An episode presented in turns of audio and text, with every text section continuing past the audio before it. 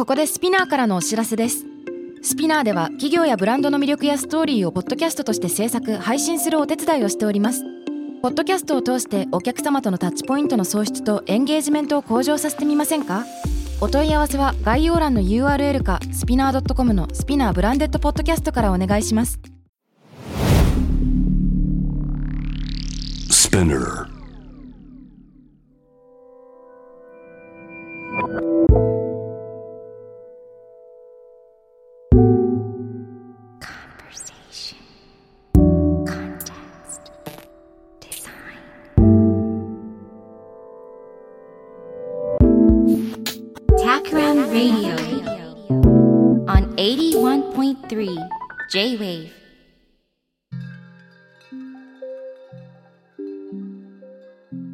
渡邉康太郎がナビゲートしている J-Wave Takram Radio。今回のゲストは先週に続いて視覚言語研究者でインタラクションデザイナーの清水淳子さんです。今週もよろしくお願いします。はい、よろしくお願いします。はい。はい。まあ先週はね、そもそもグラフィックレコーディングとはとか、どんな場面でこれまで活用されてきたのか。で、えーその中にある、なんて言うんでしょうか、参加型の対話の場を作るいろんな工夫。これをね、あの、清水さんのお話も、まあ僕自身のタクラムでの取り組みも含めていろいろお話ししていました。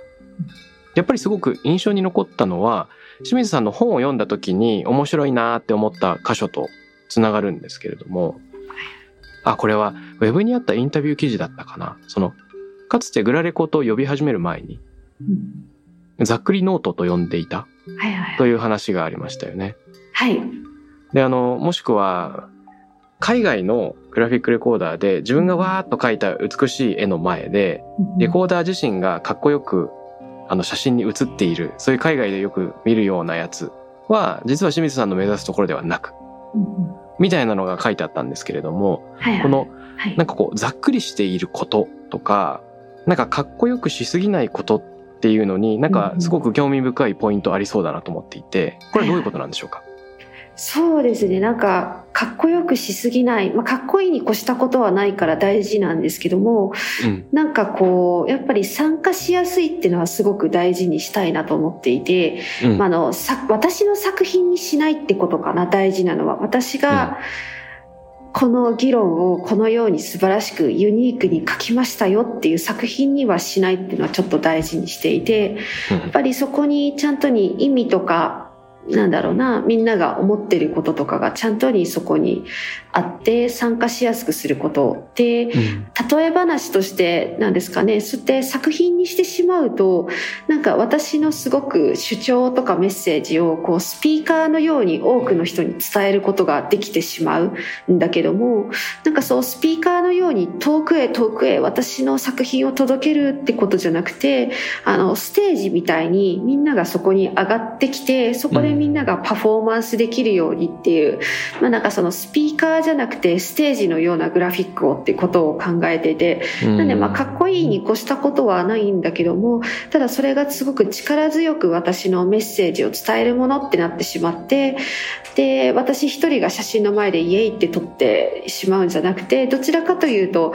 なんかこう参加者の人がグラフィックを見てる後ろ姿の写真がすごく好きですね。うんっていうイメージがあります。はい。なるほど。うその議論の場、対話の場に参加している人たち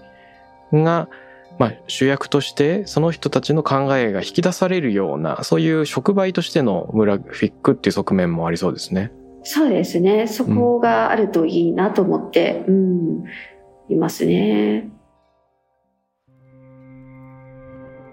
で、あの、同時に今の仕事の仕方につながる前に、これって本当に仕事になるんだろうかとか、はいはい。あの、美大的価値観で言ったらその中途半端なものっていうのって大丈夫なんだっけっていう迷いもあったそうですが、はい。その迷いから下脱していくというか、そのプロセスではどんなことがあったんでしょうか？そうですね。迷いから下脱するプロセスは、うーん、やっぱりその自分の中だとやっぱり完成しなきゃいけないってことをずっと教えられていたので、うん。やっぱりその未完成のグラフィックで人に委ねるって無責任じゃないかなっていうのはすごくデザイナーとしては思っていて、で、もうやっぱりいろいろやっていくうちに、なんですかね、やっぱりその課題解決ってやっぱり一人じゃできないことで、やっぱりいろんなタイプの人が、まあ、いろんなプロジェクトにはいて、その人たちが自分の主役として考えられる環境とか関係性を作るってことが、まあ一つのデザインなんだなってのはなんか最近ようやく自信を持って言えるようにはなってきて、やっぱりすごくプロジェクトの途中にピャッて入って、ピャッて書いて、あとはよろしくねという感じで帰ってしまうのってすごくどうなんだろう。なんかしかもお金もらっていいのかなみたいな思ってたんですけど、ただやっぱり皆さんすごく価値を感じてくれて、うん、それをなんだろうな、いいなって言ってくれてるのが、すごく大丈夫かな。なんかお世辞を言ってないかなとか、本当に本当に不安だったんですけど、うん。でもそうじゃなくてやっぱりデザイナーが出過ぎていたというか、みんなも本当は自分で考えたかったんだってことを最近まあちょっと思ってきたところはあって、もちろんデザイナーが入んなきゃいけない部分もあるんですけども、うん。やっぱそのプロセスにやっぱり関わって意見を言うことってやっぱりすごく怖いというか、何言ってんの？って言われちゃった。らすごく恥ずかしいから、うん。やっぱり遠慮しちゃうんですけども、やっぱみんなやっぱり小学校の時図画工作すごい好きだった人多かったはずだし、やっぱり基本的には考えるとか何か企画するとか、本当はやりたいけど、やっぱり大人になってしまうとなかなか役職もあるし、年齢もあるし、いろんな社会的イメージもあるしで、なかなかこう気軽に言えない時に、私みたいな人がピャッと吐いて書いていっていく時に、すごく単純に楽しいんだろうなっていうところは感じて、で、うん。その楽しさが多分、プロジェクトの中ですごく結構エンジンになる部分に変わるんだろうなっていうのは、少しずつ様子を見ながら皆さんの本当に楽しそうな表情とか、いろんな言葉を聞くうちに少しずつ見つかっていったって感じがしますね。最初は本当にもう不安で不安で、うん罪悪感でしたね。帰っていいのかなって。もうフィニッシュワークやってないけど大丈夫かなっていう。でもやんないのがいいんだっていうことが見えてきました。なるほど、なるほど。やらないからこそ他の人が参加できるっていうことですよね。そうです。そんな感じが。うんやっぱりそのデザインとビジネス、まあデザイナーってしばしば他人の会社の人からね、クライアントからプロジェクトをもらうことが多いわけで、タクラムもそういう仕事があの大半なわけですが、うんデザイナーが出過ぎてしまうと良くない問題っていうのは確かに、えーいろんな場所であるような気がします。うんまあ企業に、例えば一人の有能なデザインディレクターが呼ばれる。で、えーデザイン言語が作られて、この企業らしい声っていうのはこれでいきましょうっていうのを決めることで、統一的なメッセージ発信とかね、ブランド発揮ができるっていうのは多々あると思うんですけれども、これを、あの、競争型でね、みんなの参加と合意みたいなのを作りながらやらないと、諸刃の剣になってしまうことがあるというか、うんあの、なんていうんですか？実は、俺たちもこういう工夫してきたんだけど、とか、ここにはいろんなちっちゃな積み重ねとか歴史とかプライドがあるんだけどっていうのを、こう一晩にして、ね、なかったことにするのはどうしてもやっぱり難しいので、うん話を聞いてみた方がいいし、そこの中で活かせるものっていうのを残していく必要があるし、だからこそ、まあみんなが参加できて、えーやりがいが持てるような場になっていくと思うんですけど、うんこれって、あの、いろんな場面で言えることかなとお話伺ってと思いました。いや、そうですね。なんかその、いろんなみんなのストーリーとか、小さないろいろヒストリーとかをいかにこう混ぜ合わせていくかっていうところで、うん実際本当に混ぜるのって多分無理だったりとかもするかもだけど、うん。でもそこになんかちゃんとに自分も参加しているんだっていう感覚とか気持ちとかを体験を作るというか、うん、そういう作業ってすごく大事だなと思ってやっぱ一晩で一人でピャってすごいものを作れる人もたくさんいるしその方が早いかもだけどうんそうじゃないくて一回なんですかね広げてみるというか。そういう作業の時に多分ビジュアルで語るっていうのは結構いい相性なんだろうなってのは感じますね。うん、なるほどです。うん。さて、ちょっと話題が変わっちゃうかもしれないんですが、うんうんうん清水さんは、その今大学で教えていらっしゃるし、そして研究活動もされている。はい。で、フリーランスでインタラクションデザインとかグラフィックレコーディングの仕事もしている。はい。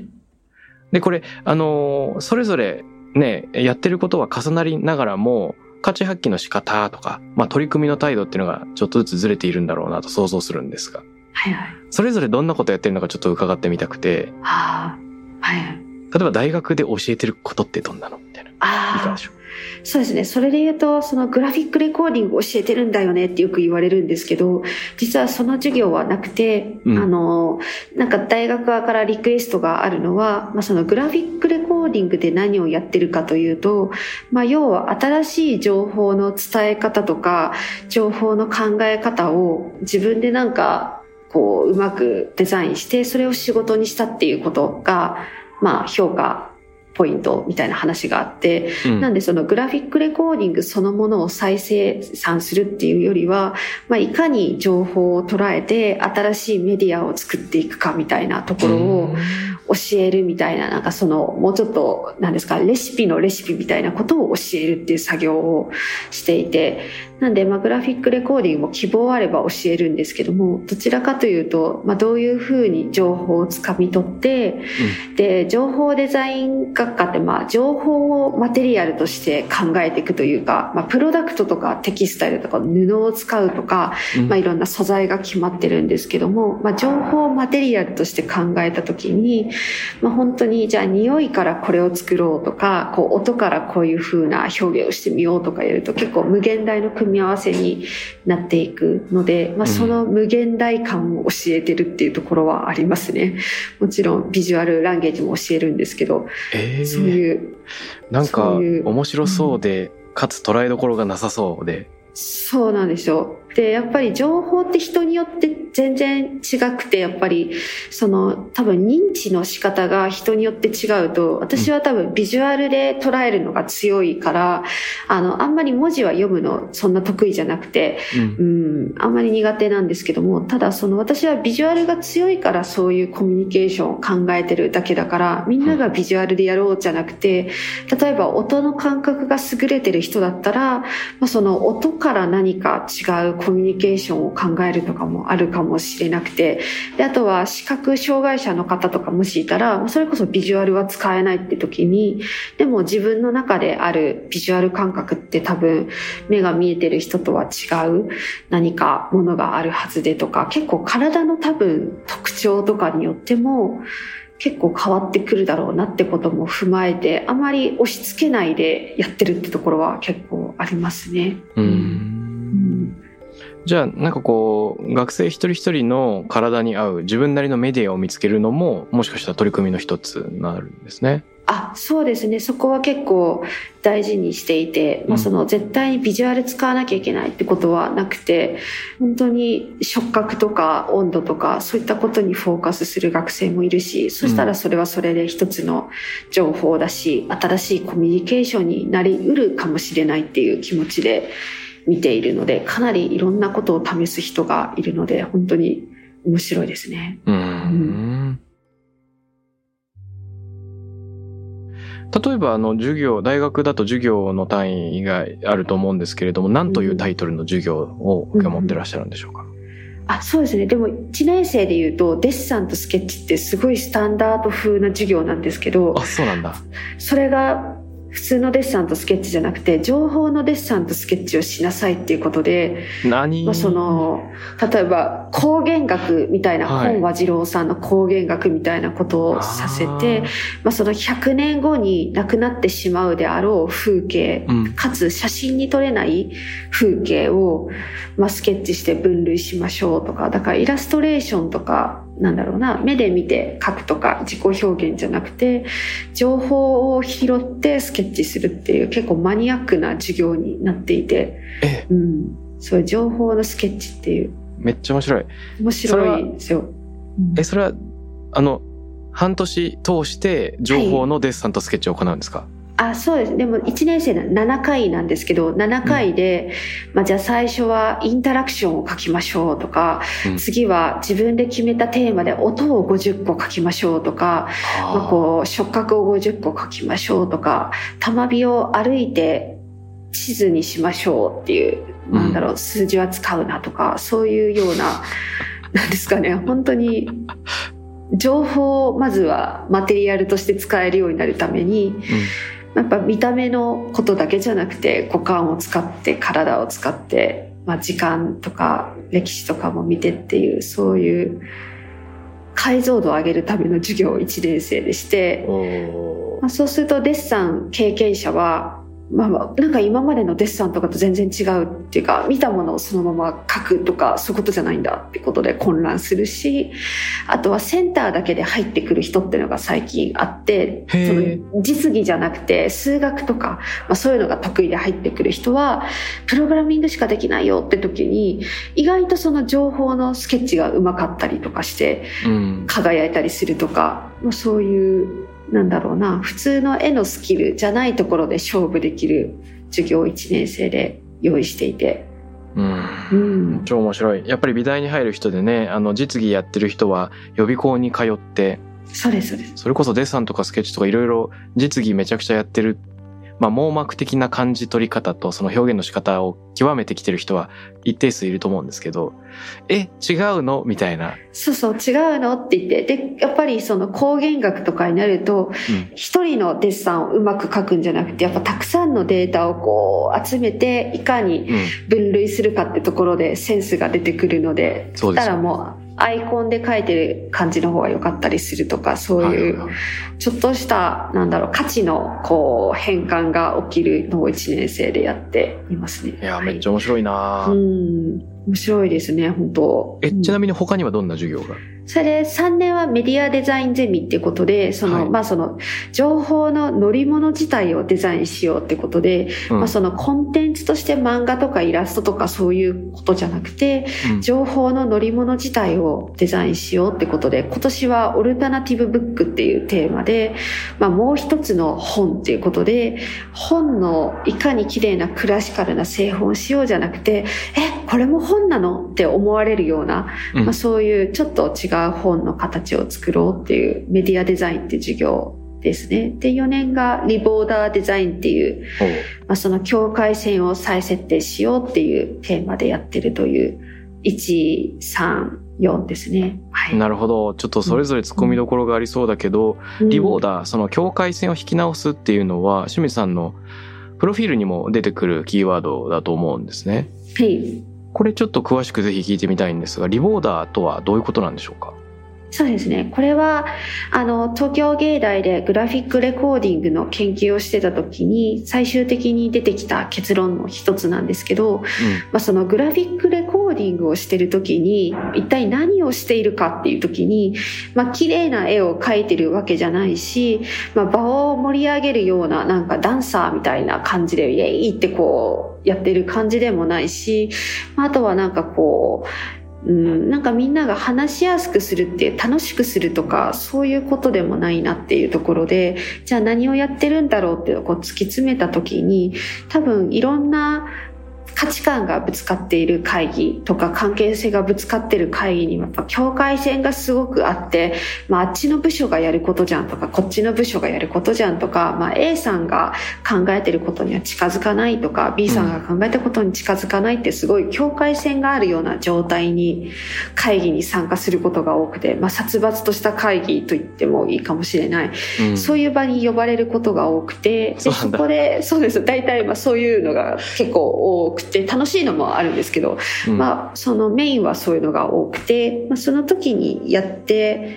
いるのは、その境界線を再定義できる状態にしてるんだなっていうことで、で、よくノーボーダーみたいな話もあるけども、やっぱりそれはちょっと嘘で、やっぱりボーダーはいつでも引かれているんだけども、ただその境界線をちょっと柔らかくしたりとか、まあ、ちょっと重なりがあるじゃんってことを発見したりとか、うん。まあ、またはもうやっぱり交わらない方がいいねってことをもう一回かんあの確認するみたいなこともあるよねっていうことで、まあ、そのレコーディングしてるんだけどもリボーダーしてるんだってことで、まあ、そこでちょっと思ったことで。でそのリボーダーっていうのは多分グラフィックレコーディングだけじゃなくていろんな方法でできるんじゃないかなってことで、まあ、それをちょっとゼミのテーマにしていろんなテーマのいろんな境界線を探っているっていうような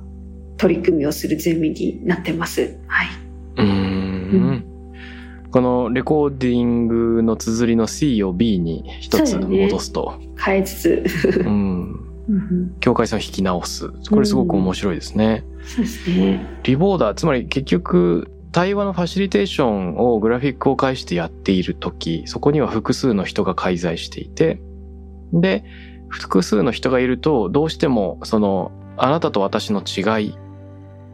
でそれはやることの違いだったり特性の違いだったりなんか縄張りだったりっていうのがどうしてもあらわになってしまう。うんでもそれをあらわにしつつもそれを捉え直すような機会というのがなんかこう顔を突き合わせるだけだとできないんだけど対象物としてのグラフィックがあったりするとそれがはかどったりする。そんなことなのかな？そうですね。そのどうやってリボーダーしようかって時にもしかしたらファシリテーションが上手い人とかだったら言葉でうん。リボーダーできることもあると思うんですけど私の場合はまあグラフィックを使ってリボーダーしてるんだなっていうことでうんですね。でまあいろんなやり方が多分あるとは思っていますが私の場合はまあグラフィックでリボーダーしてると。だからあとはあれですね多分グラフィックレコーディングをいろんな方がやり始めた時に私はまあリボーダーするために書くことが多いんですけどもしかして本当にエンターテインメントに徹してすごい光るとか面白いとか見てるだけで気分が上がるみたいなうん。グラフィックレコーディングも多分あり得ると思いますし多分いろんなタイプのレコーディングがあるんだけど私の場合はそのレコーディングが、まあ、アーカイブのためとか、まあ、いろんな目的もあるんですけどまあリボーダーしたいなって思ってやってるなという感じですかね。ううんんじゃあなんか議論に参加している人一人一人がまあ古い自分の認識と一歩離れてうんなんか新しい認識に踏み出していくっていうような機会が作れたら嬉しいっていうことなんですかね。そうですね。なんで、まあ、結果元通りでもいいとは思うんですけど、うんただその描いてる瞬間だけは、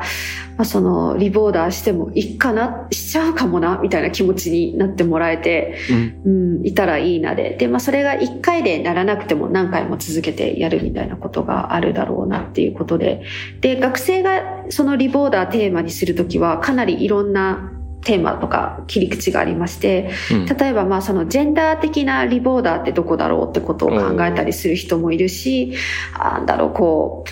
絵と文字の間ってなんだろうみたいなことを考えたりする人もいるし、まあ、そのゲームの中のインタラクションでもうちょっとこことここの体験を溶かしてつなげたらどうなるだろうかとかもあるし、結構その、まあ、そのリボーダーってことで、まあ、関係性だけを溶かすんじゃなくていろんな概念とかの間を考えるってことでそこは本当に自由にみんながいろんなテーマでやってるって感じですね。すごくみんな多様にいろんな間を観察してるって感じで。え例えば絵と文字の間ってなったら何をするんですか？まあ本当になんだろうそれでなんだろうなこう文献を読んで研究するっていうよりはもう結構直感的に美大なんでまずは作ってみて、まあ、そのグラデーションで絵と文字の間をこうひたすら作ってみるとこういうオブジェができましたとかじゃあその間がどこにあるかなとかをまあ見る作品みたいなことになったりするかもしれないしとか。うん、まあそうやって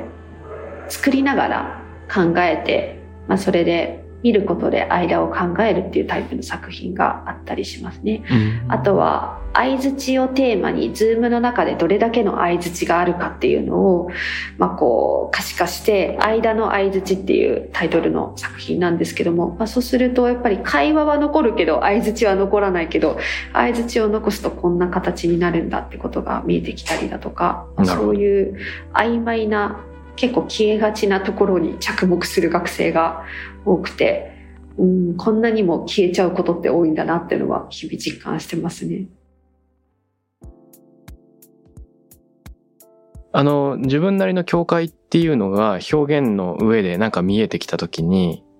それは例えば絵と文字の間が見えてきたよとかっていう時にそれはどのようにリボーダーされていくんでしょうね？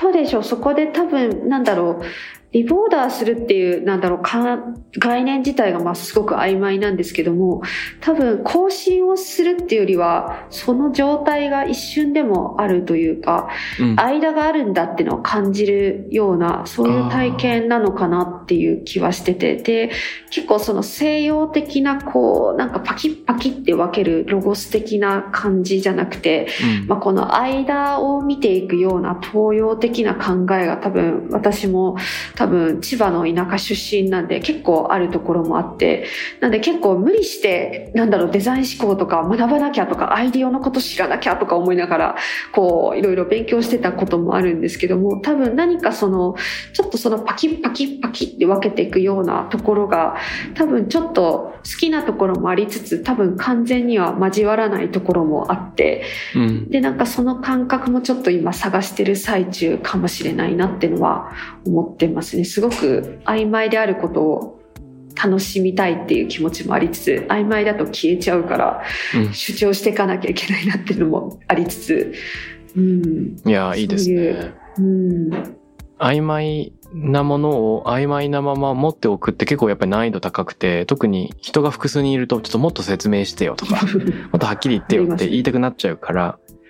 あの、みんなの心地よい曖昧レベルをね、うん重ね合わせるのって非常に難易度高いんだけど、僕も興味があるテーマです。ね、曖昧の維持方法って本当に難しくてでもやっぱり学生でもすごく分かりやすく明確にしたいっていう情報デザインよりもうんいかに曖昧さを保つかみたいなテーマの方がすごく増えていてへえ。うんでもやっぱり情報デザインっていうとねこういかに複雑なものを分かりやすくっていうところが目立ちますけど。そういう印象がある。そうそうそうそうそう。でもちょっとそうじゃないタイプの人が増えていて。でそれはすごくやっぱりコロナもあってオンラインですごくパキパキしたインターフェースに疲れてるからなんか、まあ、そういった曖昧な情報っていうのがなんとなく大事になってきてるなっていうのはうん。感じつつ大変曖昧なんで消えがちなんで本当に管理方法が難しいなって悩んでます。うん。えー超面白い。うん。今、その曖昧っていうキーワードが出てきたので、あの、もやもやについてもちょっと話してみたいんですけれども、はい、清水さんが書かれたアーツカウンシル東京うん。のウェブ上のあのウェルビーイングに関するエッセイすごく面白く読みまして。はい。でそこでその清水さんのご自身のなんていうんですか？もやもや体験それグラレコとかあそのねご自身の体験を元にするなんかモヤモヤについて考える時間みたいなのが書かれていたと思ってるんですけど。はいはい。この辺のことちょっと聞いてみてもよろしいでしょうか？あそうですね。そうですね。あのそう1年前に2年前かな、まあ、コロナが、ね、始まった年にコロナにはならなかったんですけどなんか乳がんの検診に引っかかってしまってそれで手術に行ったんですよね。うん。でその時にもちろんやっぱり私は素人なので全然わからないしすごく不安だし、なんかもう嫌だなってなってる時にやっぱりそのドクターと話してる時にはい。あの、これは結局どうなるんですかって話をした時に、まあその、私がなんかどうなるんですかってなったことについてすぐにその場で紙に書いてくださって、まあそれで私が、それってこうなったらこうなっちゃうんですかとか、まあ結構素人っぽいけど、すごく不安に満ちた質問で、ドクターからしたら多分何百回も、はいはい、あるあるみたいな質問かもしれないんですけど。ただそれはやっぱり言わざるを得ないというか、うん、でネットで見たけどやっぱりそれはみたいな聞きたいみたいなことを言った時に、まあ、その何百回も聞いてるかもしれないけども、まあ、その表情を変えずにそのことをペンで私が喋るたびに書いてくれるっていう、うんその動きがまあなんか相づちのようにやっぱりこう聞こえてるよっていうちゃんと聞いてるよっていう風にまあ見えたんですね。でそれでなんかこうグラフィックレコーディングいつもしてる時に、まあ、その書いてる時に多分人が喋るたびにペンが動く。とやっぱ人はそれを見て相づちのようになんか結構勇気が出るんですよね。こう私が喋るたびにこのペンが動くとなんか次も喋っていいよねっていう肯定されてる気持ちになってそれでどんどんどんどん質問していってそれが書かれていってすごく勇気が出る瞬間だったんですよ。うんでそれってやっぱりモヤモヤしてる状態で喋ってるわけなんですけどもそうやってどんどんペンが動くたびにモヤモヤが晴れていくというかそうやってすごく信頼される状態だなっていう信頼し合える状況だなっていうのをその時に感じて。なんで、まあ、それはさっきやっぱり海外の話に近いんです。海外行った時に自分が英語できないマイノリティで気がついた価値なんですけどもこれもやっぱり自分がうん、結構死んじゃうかもしれないみたいなすごく不安がある時に聞いたことがそうやって描かれるその本当のモヤモヤが晴れていく瞬間を体験しましたっていう、うん。そういうエピソードですね。うん、いやーこれ、あの、ウェブで読んで、あ、すごい体験。あの、きっとものすごく、それこそね、不安や割り切れないものがたくさんある中で言葉にされて、すごいなと思ったんですけれども、ね、その、よく読む情報とか、よく聞く出来事であっても、いざ自分自身に起こると、起こってみないとわからないこととか、意味が変わってしまうことっていうのが多分あって、きっとうん。病というのはその一つなのだろうと想像しますが、うん。その、清水さんが何かを投げかけるたびに、相槌のようにペンで描いてくれたっていうことですが。そうですね。それそれがちゃんとに私が言いたいことになっているってことが、まあ、すごく相づち以上に効果があるというか、うん。うん。でそれでまた話がちゃんとなんだろう。相づちもすごく大事なんですけどもそこでその絵を使いながら建設的に話が始まっていくっていうのがうん。すごく良くて。で、まあ、そのコミュニケーションをそのドクターはやってくれたわけなんですけどもやっぱなかなかそれって一般的ではないから、まあ、まあコミュニケーションだと気づいてない人の方が多いかもしれなくてあメモ取りますねみたいな。でももしかしたらまあそのドクターもコミュニケーションだと思ってやってないかもしれないんですけども、ううん。ん、でもそれすごく話すたびにペンが動いて自分の考えが可視化されるっていうのはすごく心強いことだなっていうのはうん。思うけど、あんまり習わないかもですね。こう、名刺交換の仕方とかね、こう会社に入って習いますけど、あとはメモを取りましょうも言うけど、そういった効果があるってことはあまり習わないうん。というか。なんかこう、んひ日々仕事で人のね、一挙手一投足を観察しながら、言葉を聞きながら描くことをしている清水さんだからこそ、うん他者の描く行為にものすごくなんか高い解像度でメッセージを汲み取っていたのかもしれないですね。うん、そうかもしれないですね。うん。なるほど、なるほど。うん。で、これあの、ね、エッセイには、展示で行っていたもやもやルームでのグラフィックレコーディングのうん意味が、ここで初めて分かったような気がしたっていうふうにも書かれてますが、こう、ご自身のもやもやをグラレコしていくっていう取り組みに対するその理解もアップデートされたっていうような、そんな意味があったんでしょうか？そうですね、その、まあ、人の話をこう、いつも書く側なんですけども、はい。やっぱその書かれるっていうことがどういう意味なのかっていうのは、うんあの、あまりやっぱり切羽詰まった状況で書かれたことがあまりなくて、こう、イベント的に書いていただいたとかあるけど、やっぱりそれってすごく儀式的になっちゃっていたので、やっぱ本当に困ってる場面で書かれるっていうのがどういうことなのかっていうのが、こんなにもやっぱり頼もしいことなのかっていうう、ー。うんん、そういうすごく意味を感じてやっぱり自分がねこう作ったデザインしたものを自分で体験しなきゃいけないと思いつつ結構グラフィックレコーディングって自分の状況も関わるところがあるのでなかなか体験できてなかったんですよ多分。なるほど。そうそうそれが体験できたのがすごく良くてで、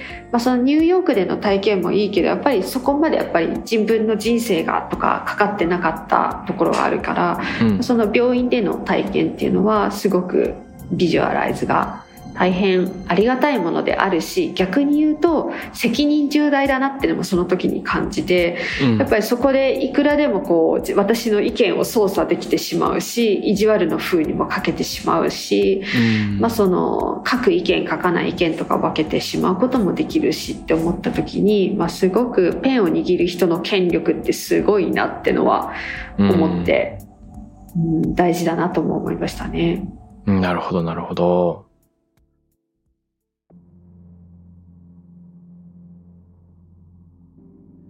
今、大学での活動からすごく滑らかにね、そのエッセイの話、で病の話、で、もやもやとそのグラフィックレコーディングの描かれる側を自分の人生の岐路じゃないけれども非常に大きなタイミングでそれを体験されたっていう話、僕も聞きながらすごく何か、あの、なんて言うんですか。この今までの会話にない新しいテクスチャーとともに、なんか頭の中で、あの、形のない、おぼろげなモヤモヤの輪郭が広がっていくような、そんな、今、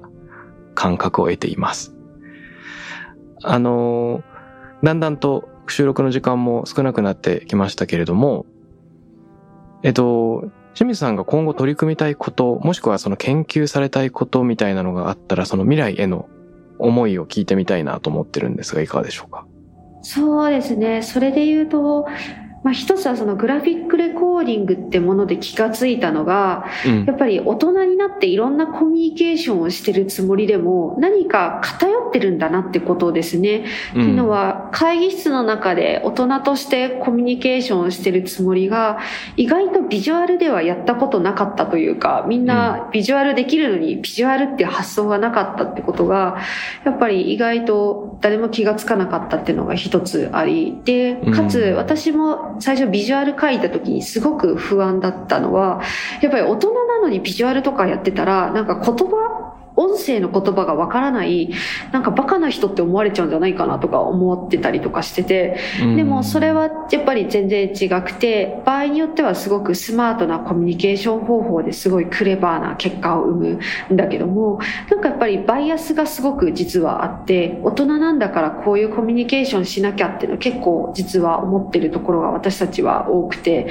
でも本当はもっともっといろんなコミュニケーションの仕方があるよねっていうところをなんかもっともっととね考えられる機会を作れたらなっていうのはすごく思いますね。でっぱ小学校の時にどうしても黒板に書いてあるものを写しましょうとか教科書を読みましょうみたいなうん。なんかインプットが限定されててそれをやらないと0点みたいな決まっちゃってるけど実はもうやっぱりテクノロジーいろいろあるからもう全然現地の人の動画を見たりとか YouTube 見たりとかなんかそういう音とか映像とか、まあ、絵を描いたりとか、まあ、そういうもっともっといろんなインプットができるしいろんなアウトプットができるからなんかもっとコミュニケーション方法って日々開発していいことなんだなっていうのがなんかみんなが楽しく思えるといいなっていうなんかやっぱりやんなきゃいけないこととかこうあるべきっていうのが結構コロナのオンライン生活で意外と何でもいいじゃんみたいなね雰囲気が出てると思うのでもう一回元に戻るんじゃなくて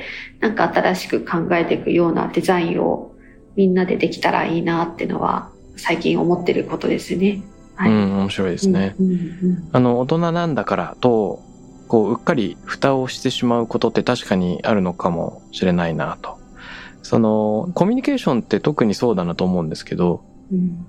多分、こういう場面ではこれを言った方がいいって、大体あるじゃないですか。なんか、人が困ってたら励ました方がいいとか、優しくしてもらったらお礼を言った方がいいっていうのは大体決まっていて、そこで、あの、ネットで例文集を検索することもできる。うんうん。でも、なんかこう、大体紋切り型の言葉って、お互いにその確認的に終わってしまって、別に残んなかったりすると。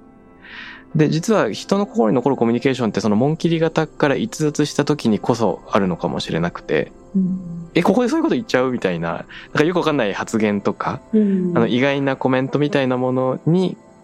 こそ、あの人らしさが実は宿っているとも思いますよね。うんいやそうですね。そうその人らしさっていうのがやっぱりなんかそのググれちゃう時代だから人らしさとはってなった時にこういう時はこういうふうに言おうとか見えちゃうから、なんかなかなか逸脱しづらいとは思うんですけどやっぱ自分の体のこう作りとか得意なことに従うといやこの場ではちょっと踊りながら手振った方が面白いんじゃないとかうん。なんかいろいろあるはずでこの時はもうみんなでちょっと歌っちゃうよとかあるはずだけどやっぱみんな封印してるなってのは思っててでやっぱ芸術家はそれをやっぱ解放してそれを作品にしてるからでもそれに感動するってことはやっぱ自分にもどこかその力が眠ってるはずでそれをなんか別物として扱って生きていくのは結構もったいないなと思ってて。うんだからまあ急に踊れとは言わないんですけどなんかやっぱり芸術家じゃなくてもそういう力ってたくさんあってコミュニケーションっていつでも新しく生むことができるよってことをなんかねいろんな形で考えたいなっていうのは思って、まあ、グラフィックレコーディングはその一つでなんで企業とかで教えるとすごくね立派な肩書きの方々が最初は渋々なんでこんなことやるんだろうと思いながらやってるんですけど、うんだんだんだんだん楽しくなってきてで次に会った時に手帳に「これ書いてみたんだけどどう?」すごいのを見せてくれたりしてそういうなんかみんな本当に眠ってる部分があると思うのでどんどん解放して、ね楽しくコミュニケーションしたいなって思いますね。いやー面白いな、うん、まあ、清水さん自身がグラグラフィックレコーダーであるからこそその媒体その清水さん自身の身体に合った一つの表現メディアだと思うんですけれどもそのメディアをきっかけにしながらコミュニケーションそのものとか対話そのものの捉え方、えーについていろいろ2週にわたってお話が聞けたので僕自身もたくさん刺激をいただけたしその逸脱のあり方ねその一人一人のクリエイティビティの発露の方法を探していくっていう態度もやっぱりコンテクストデザインとつながる部分を多々感じるので、さらに、なんて言うんでしょうね。これ僕自身が今後大学の授業を続けていくとしたら、どういう風なシラバスがあり得るだろうみたいな具体的な刺激ももらえたような気がします。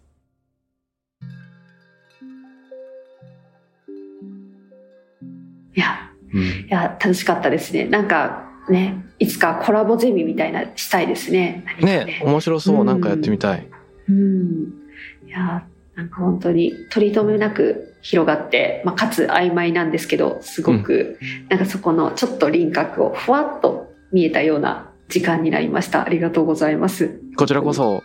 あの、この番組ではリスナーの方がハッシュタグでいろいろコメントをくださることがあって、うん。よかったら清水さんからリスナーの方に聞いてみたいことなんかがあれば問いかけをもらったりもしたいんですが。そうですねまあなんかじゃああれですね。まあその社会の中でもしもこんな言葉があったならどんな言葉があるかなっていうなんか新しい言葉のアイディアがあったらぜひ聞いてみたいですね。こんなことも言葉になるんじゃないっていうようなことがあったら聞きたいですね。うん。さっき言ったみたいに踊ることとか歌うこととか何か。まだ言葉とは思われてないけど実はこれも言葉になるんじゃないっていう。あまあ、サインみたいなものかもしれないし、まあちょっと難しいかもしれないですけどなんかいろんなね言葉の可能性がある気がしてて皆さんのアイディアもぜひ聞いてみたいです。はい、なるほど。面白い。なんかこう、それを通して人と人がコミュニケーションできる。まだそうなってないかもしれないけど、みたいなの？そうですねね。そういう、うん、もしかしてね帽子の色とかで実はねコミュニケーションできるんじゃないかとかなんか、まあ、帽子取る礼儀正しい挨拶する時は取りましょうとかそういう挨拶もありますけど、うん。なんかいろんな言葉があるよねっていうところが聞きたいですね。はい。なるほど。社会の中でもしもこれが言葉になったら。うん。うん。そんなものがあれば、ぜひリスナーのあなたからの投稿をお待ちしています。ということで、え2週にわたって清水淳子さんにお越しいただきました。どうもありがとうございます。はい、ありがとうございました。 Takram Radio に関するメッセージや感想は、ツイッターから、ハッシュタグ、タクラム813をつけてつぶやいてください。813です。また、僕、渡辺幸太郎への質問や相談などは、ツイッターのダイレクトメッセージからも受け付けています。番組オフィシャルアカウント、アットマーク、タクラム813をフォローして送ってください。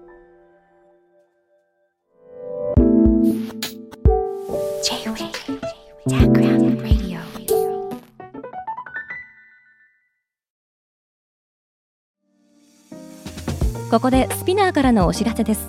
現在さまざまな企業のブランデッドポッドキャストを制作しているスピナーでは自社開発したポッドキャスト管理システムソニックボールを用いたオリジナルのアンケートを実施しています。リスナーの属性データを可視化することで御社のニーズに合わせたコンテンツ制作が可能になります。スピナーホームページ内のコンタクトよりまずはお問い合わせください。